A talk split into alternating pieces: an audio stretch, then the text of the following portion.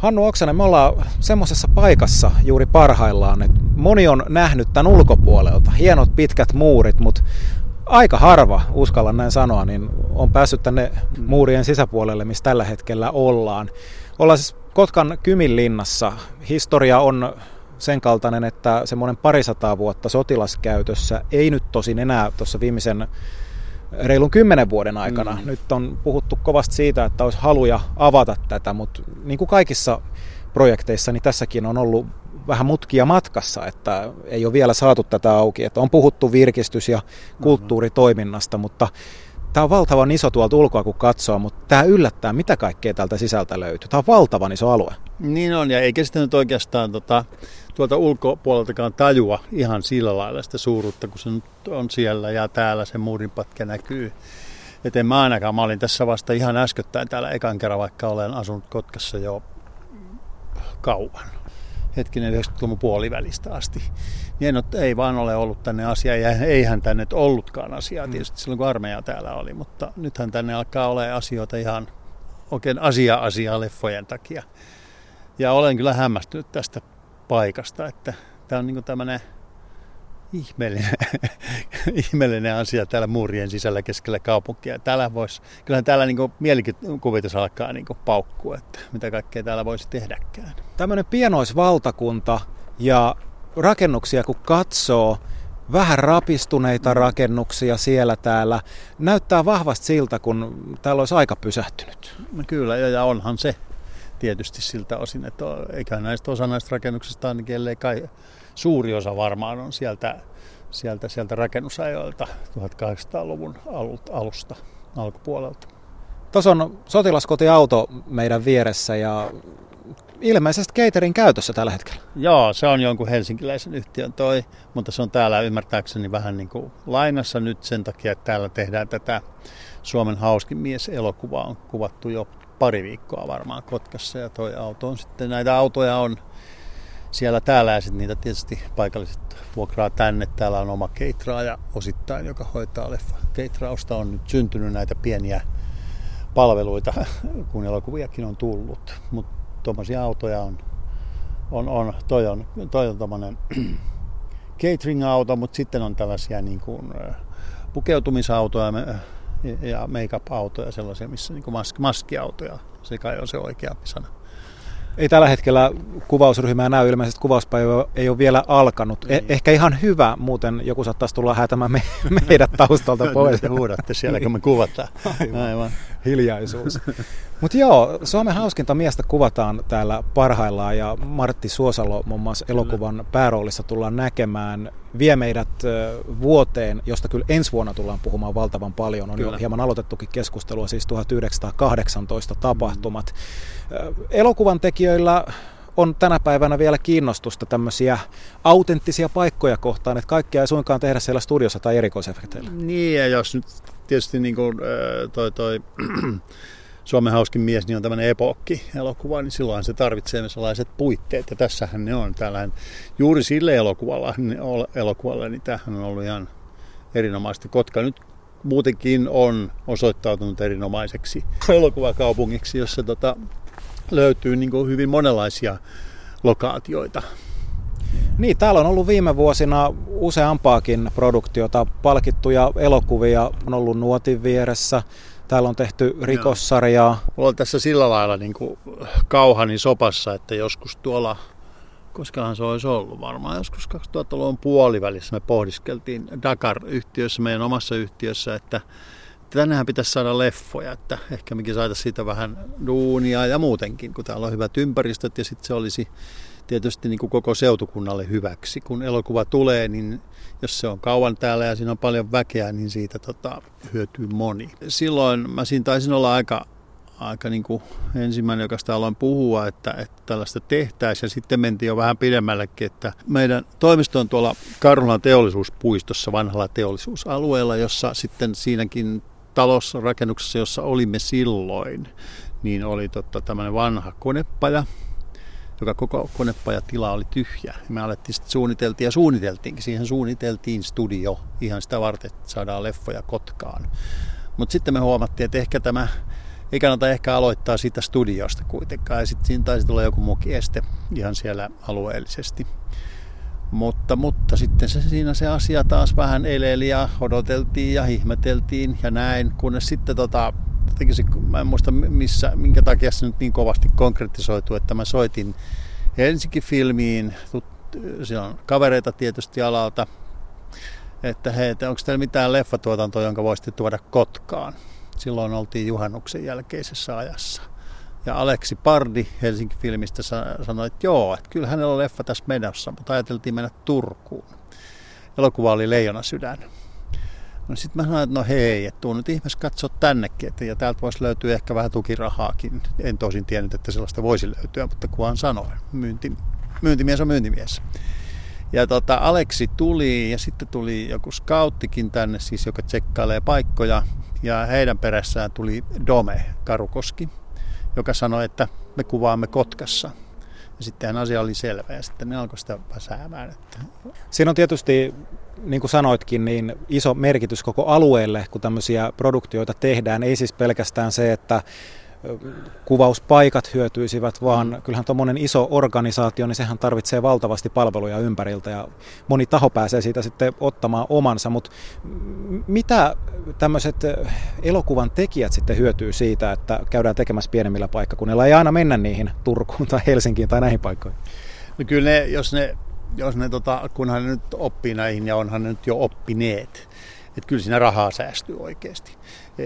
Ne aina vetoavat, tai aika usein, ainakin aikaisemmin vetosivat siihen, että jos tullaan Helsingistä vaikkapa Kotkaan, niin sitten pitää maksaa päivärahaa ja tällaisia, ja laskettiin tällaisia asioita, mutta musta tuntuu, että nyt se on mennyt ohi, kun on huomannut, että kun sä tulet Kotkaan, niin sä säästät siinä aivan mahdottomasti. Kaikki, kaikki palvelut ovat paljon halvempia kuin Helsingissä. Toisaalta matka on nykyisin vain runsas tunti se kyllä se näyttelijä sieltä pöristelee tänne, jos sen pitää mennä kotiin välillä, niin mm. kyllä se onnistuu. Tietysti tulee matkarahaa totta kai, mutta, mutta se majoittuminen tänne nyt on, täällä on jo järjestetty aika paljon tätä. Monet ovat, muun muassa Domen silloin sanoi ja monet muutkin sen jälkeen sanoneet samaa, että että kun täällä on, sit on se ilmapiiri, että ihmiset on ystävällisiä, valmiita heti auttamaan, eikä, eikä koko ajan tulla niin kuin käsi ojossa, että anna satanen tai kaksi, niin kyllähän mä jeesaan niin kuin Helsingissä tuppaa ole. Että näillä paikkakunnilla, joissa on niin kuin enemmän tehty. Ja sitten kaupunkikin on täällä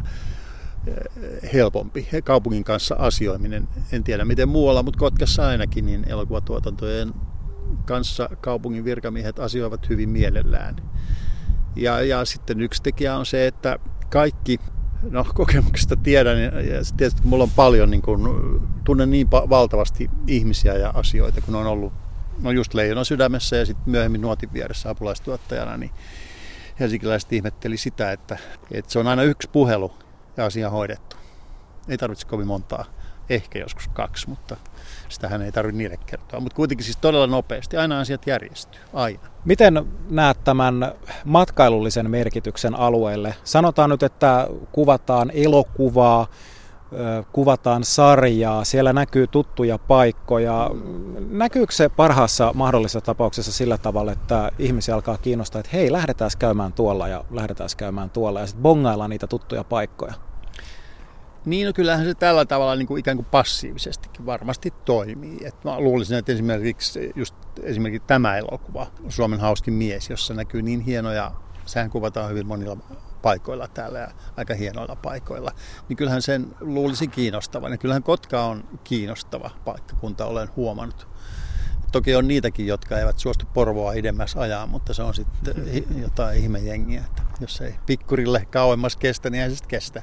Mutta kuitenkin niin kyllä se näin passiivisestikin edistää varmaan matkailua ja, ja monella tavalla niin kuin alueen kiinnostavuutta ja sitten se edistää paljon muitakin asioita. Sehän konkretisoituu parhaiten sitten, kun jos tässä nyt vielä vähän muutama leffa tehdään ja jos tulisi noita TV-sarjoja, niin sen jälkeen tietysti täällä, me, me täällä, matkailuyrittäjät ja varmaan jotkut muutkin, no matkailu varmaan ensi, ensimmäisenä voisi kuvitella, voisi itse vähän ikään kuin aktivoitua, tehdä vaikka mitä siinä voit tehdä. Lähde katsomaan missä, sua, missä joku hurja kierros. Niin, kier, elokuvakierros jonkun elokuvan teemalla tai sitten niin. elokuvateemalla, joka ei tarvitse konkreettisesti olla nyt jonkun yhden elokuvan, vaan hmm. tehdä tämmöisiä leffakierroksia. Ja sittenhän siihen voi rakentaa vaikka mitä muuta hauskaa ympärille viidettä.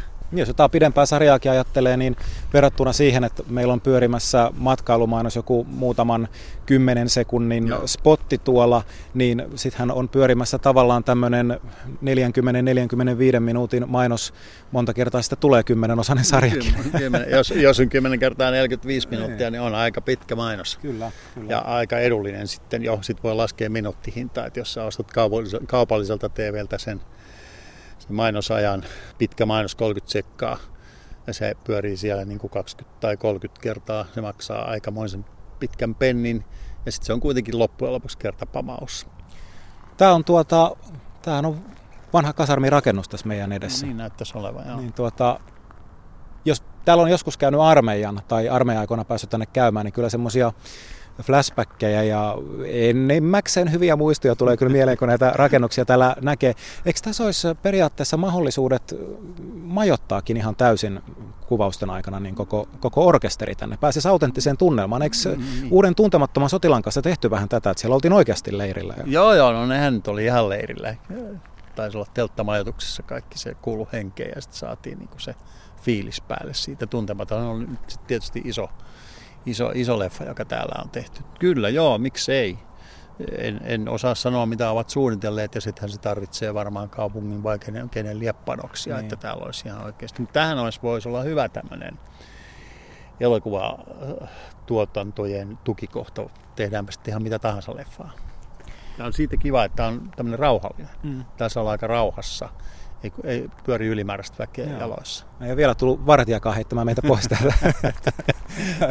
Rauhassa saadaan olla käysken. Ei miltään vuosisadalta. Tuottaja Hannu Oksanen, miten sä oot aikanaan päätynyt tälle alalle? Onko se ollut semmoinen lapsuuden haave, että on katsottu jotakin vanhoja leffoja ja ajateltu, että jonakin päivänä pitäisi jollakin tavoin päästä noihin hommiin mukaan vai ootko niin kuin aika monelle käy niin sillä tavalla vaivihkaa sitten ajautunut alalle? Joo, niin no ei tämä niin kuin, mä oon, mun ajattelumaailmassa sattumaa ei ole. Sattuma on se, mikä tulee sitten sillä tiellä eteen, mitä sä oot lähtenyt kulkemaan. Voihan sitä sitten sanoa sattumaksi. Et mä oon tota, en ole, ei mulla ole mitään elokuva-aikeita ollut äh, siis missään tapauksessa ennen aikuisikää, myöhäistä aikuisikää. Mä olin toimittaja, mä ollut kirjoittava toimittaja, moniin lehtiin kirjoittelin sitten, sitten tota 90-luvun alussa lipsahdin Ylen puolelle, että ensin tein jotain radiodokkareita ja sen tyyppistä ja sitten aloin tekemään TV-ohjelmia. Sekin oli semmoinen, että tuli vain samaan huusoliin elokuvatuotantoyhtiö tai TV-tuotantoyhtiö ja sanoi, että tekisitkö meille käsiksen. Ja sitten mä jostain opettelin tekemään käsiksen, että he saivat sen jutun aikaa. Siitä se lähti. Sitten mä olin aika nopeasti kyllä Ylessä ja Ylessä tein 90-luvun oikeastaan Ylelle tein. En ole. Olin joskus siellä kyllä sellaisessa, kun tuossa yhdessä magasiiniohjelmassa sisälläkin, mistä tehtiin dokkareita ja muita. Oli aika hauska, hauska prokkis kyllä. Mutta sitten tota siitä vaan TV-tuotantoja, dokkareita, dok, eloku, dok, dokumentteja olen tehnyt paljon. Oho, Tuo menee muuten lampaita. Täällähän voi törmätä ihan vaikka mihin. Joo, mitään vielä. Toivottavasti et Mahtavaa. pahempia petoja. Joo, mutta näin. Sitten, sitten tota, jossain vaiheessa muutin Kotkaan ja silloin ajattelin, kun tulin Helsingistä, mä tulin sen takia, että mun vaimo sai täältä duunia, niin tulin sitten perässä, mutta olin sitä mieltä, että mulla ei ole täällä mitään tekemistä oikeasti ja tein Helsinkiin töitä ja olin ylimielinen, että Kotkassa ei voi olla mitään, mitä niin kiinnostavaa, mutta tota, kuinka ollakaan sitä vaan sitten löytyykin ja on ollut hyvinkin. Löytyy kaveri, jonka kanssa pantiin uusi tuo yhtiökin sitten myöhemmin pystyyn tai kaksikin kaveria. Ja... Teidän tuotantoyhtiön tämmöinen monelle hyvin tuttu, paljon kiinnostusta myös laajemmin tuolla kansainvälisesti herättänyt formaatti on tämä Virittäjät. Kyllä. Mistä Virittäjät sai aika alkunsa? Se oli oikeastaan tota, kotkalaisen Sami Ristiniemen, joka nyt on itse asiassa elokuvakomission komissaari. Ja, ja tota, Mika Salon yhteinen vähän niin kuin heidän ideansa. Mika, Mika halusi jotenkin, että hän halusi vähän päästä telkkariin ja ja, ja Sami sitten oli eräs toisessa tuotantoyhtiössä ja tuli sitten sieltä meille ohjelmaidea Kainalossa, jolloin mehän avattiin kaikki ovet. Että sehän käy. Se on helppo tapa rekrytoida henkilö, jossa tuo TV-sarjan mukanaan.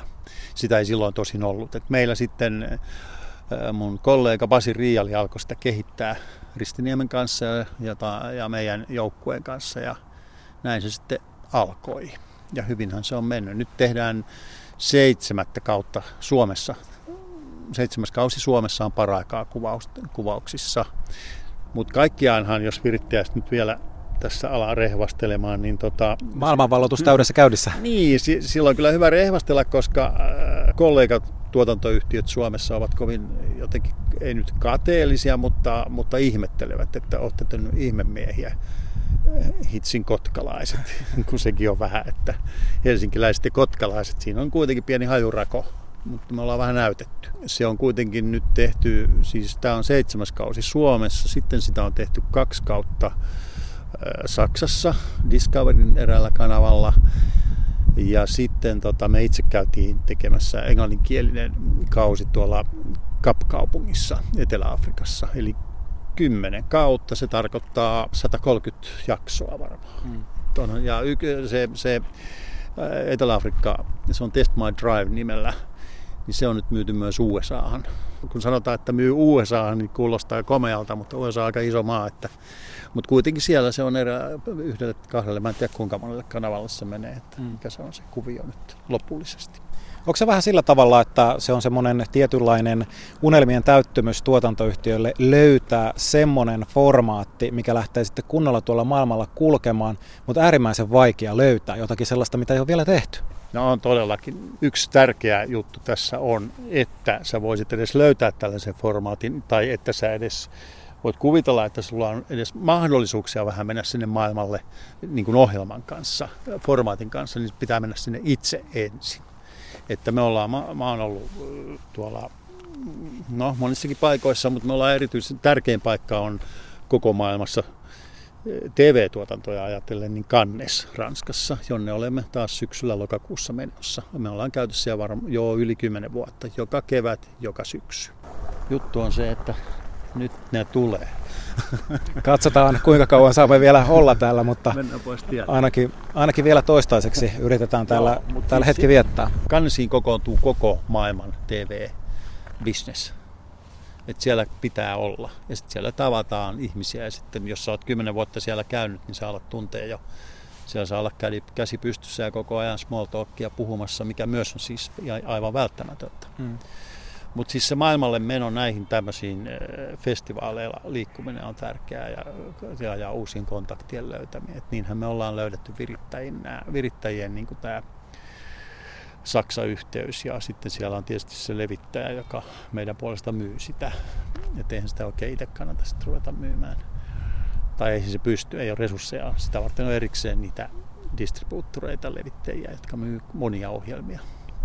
Mites tuota, Hannu Oksanen, näet tuon kotimaisten tuotantoyhtiöiden tilanteen tällä hetkellä, kun niin kuin puhuttiinkin, niin media kokee murrosta monellakin eri tavalla ja voisi kuvitella, että nämä on vähän sellaisia tontteja, että tulijaa olisi muualtakin. Joo, joo, on ollut jo kauan. Että kansainväliset isot globaalit yhtiöt, joilla on, tota, joilla on niin kuin taskut täynnä forma, niin just niitä formaatteja – niitähän me katsotaan TVstä. Ne, on niiden, ne, ne kerää ne maailmalta.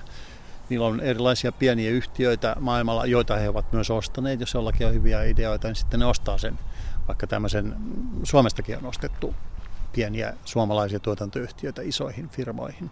Ja sitten ne saa samalla ne formaatit. Silloin kun heillä on ne isot formaatit, jotka ovat niin sanottuja isoja ohjelmia. Isoja, iso ohjelma, se määritet on se, että sillä on paljon todennäköisesti katsojia, jotka, jotka formaatit on testattu maailmalla. Ne on jo menneet jossain ja on kanava, kun se Suomessa tämä yhtiö tulee menee TV-kanavalle ja sanoo, että no nyt mulla olisi tässä tämä Big Brother. Että tämä on nyt saanut näin paljon väkeä tuolla maailmalla, että käviskö, niin totta kai se kanavan ostaja sanoi, että kyllä, ja näinhän tämän kyseisen formaatin kohdalla esimerkiksi on käynyt, mutta niin se menee.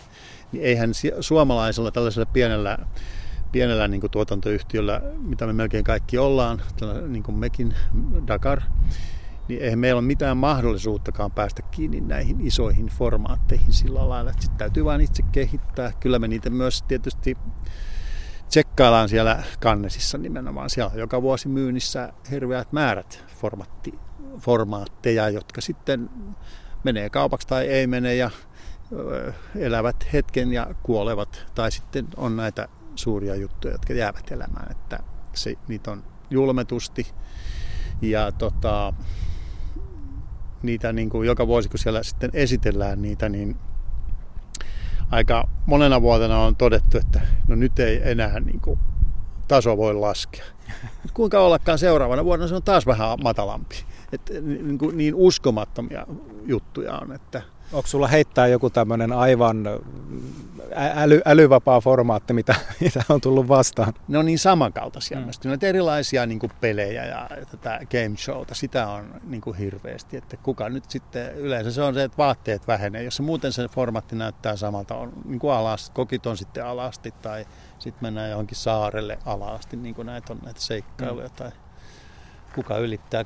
Varmaan seuraava, että hypitään talon yli mm. jollain pomppulaudalla mieluummin alasti. Niin kuin tätä tasoa on paljon. Mm. Eihän ne niin kuin sit leviäkään, mutta kuitenkin kovaa yritystä on. Ja... No onko se tässä kuin vähän monessa muussakin asiassa, että jos halutaan isoja vastaan taistella pienenä, niin eihän siinä oikein mikään muu auta kuin kasata sitten niitä pieniä vähän useampi saman katon alle? No se olisi viisasta. Suomessa ei ehkä ihan täysin ole ymmärretty tätä, mutta kyllä suunta on oikea. Mä oon jo, jo joitakin vuosia puhunut tästä asiasta, että kyllä, kyllä suomalaisten pienten tuotantoyhtiön täytyisi oppia tekemään, ää, äh, oppia niin kuin ehkä enemmän vielä tekemään yhteistyötä, että pärjätään näille kansainvälisille. Mehän tehdään paljon kylläkin, eikä olla sillä lailla, no kilpailijoita ollaan siinä mielessä, että kanaville myydään ohjelmia ja joko me saadaan myyty tai kaveri, mutta onko se nyt kilpailua sitten se? Tuottaja Hannu Oksanen, sä oot ollut mukana myös tämmöisessä, nyt lunttaan erittäin hieno nimen, International Academy of Television Arts and Science, Joo. joka siis jakaa Emmy-palkinnot. Joo, nämä kansainväliset Emmit, Joo. jotka jaetaan New Yorkissa. Siellä Hilton hotellissa on aina semmoinen gaala, jossa gaalassa olen ollut kyllä joo ja olin, olin sen Emmy Akademin jäsenkin jonkin aikaa, mutta sitten me tuossa vaan pohdittiin, että ei nyt ehkä tämmöisen näin pienen suomalaisen yhtiön kannata siellä hirveästi olla, että ei ole oikein aika aikaa, mutta kohta niillä taas on marraskuussa. Siellä on gaala. Ihan miellyttävä, kokemus sinänsä kyllä ja tapasin siellä paljon paljon tota kaikenlaista väkeä ja tähtiä ei voi olla ohittamatta. No mitäs tuottaja Hannu Oksanen, kun olet ollut tuolla gaaloissa, onko ollut joku tämmöinen todella kovaluokan esimerkiksi oma idoli, jo, jo, jonka olet nähnyt siellä maailmalla? Joo, Kyllä. Kyllä ainakin sellainen henkilö, jota ihailen suunnattomasti. Niitä oli kyllä aika monta muutakin sillä kertaa. Me oltiin Kakara-elokuvan kanssa.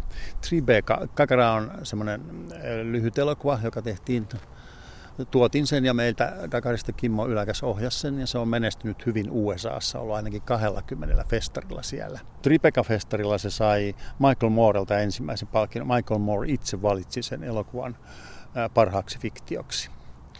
Mutta sitten oltiin New Yorkissa sellaisella Robert De Niron vetämällä vetämässä tota, vetämällä tota, leffafestarilla. Ja siellä meidän elokuva oli samassa sarjassa kuin Sofia Lorenin pojan elokuva, jossa Sohvi näytteli pääosaa. Siinä ei muita ollutkaan itse asiassa muistaakseni leffassa. Ja sitten kun me mentiin sinne esitykseen, niin Sofia Loren oli siellä Red Carpetilla. Siinä on semmoinen Red Carpet tehty, jossa sitten kuvajat saa kuvata. Ja sitten Sofi istui, siinä, ne istui meidän edessä siinä leffateatterissa. Vaihdettiin siinä muutama sanakin. Ja mitähän se rouva mahtaa olla? 80, mutta ei se näkynyt. En mä tiedä, onko se sitten luontaista vai, vai kirurgien taitoa, mutta ei sillä mitään väliä. Tyyli oli kuitenkin suuren, sellainen, mikä tulee vain siitä, että sä olet ollut kauan suuri tähtiä kokenut. Se, hän kyllä hallitsi tilan.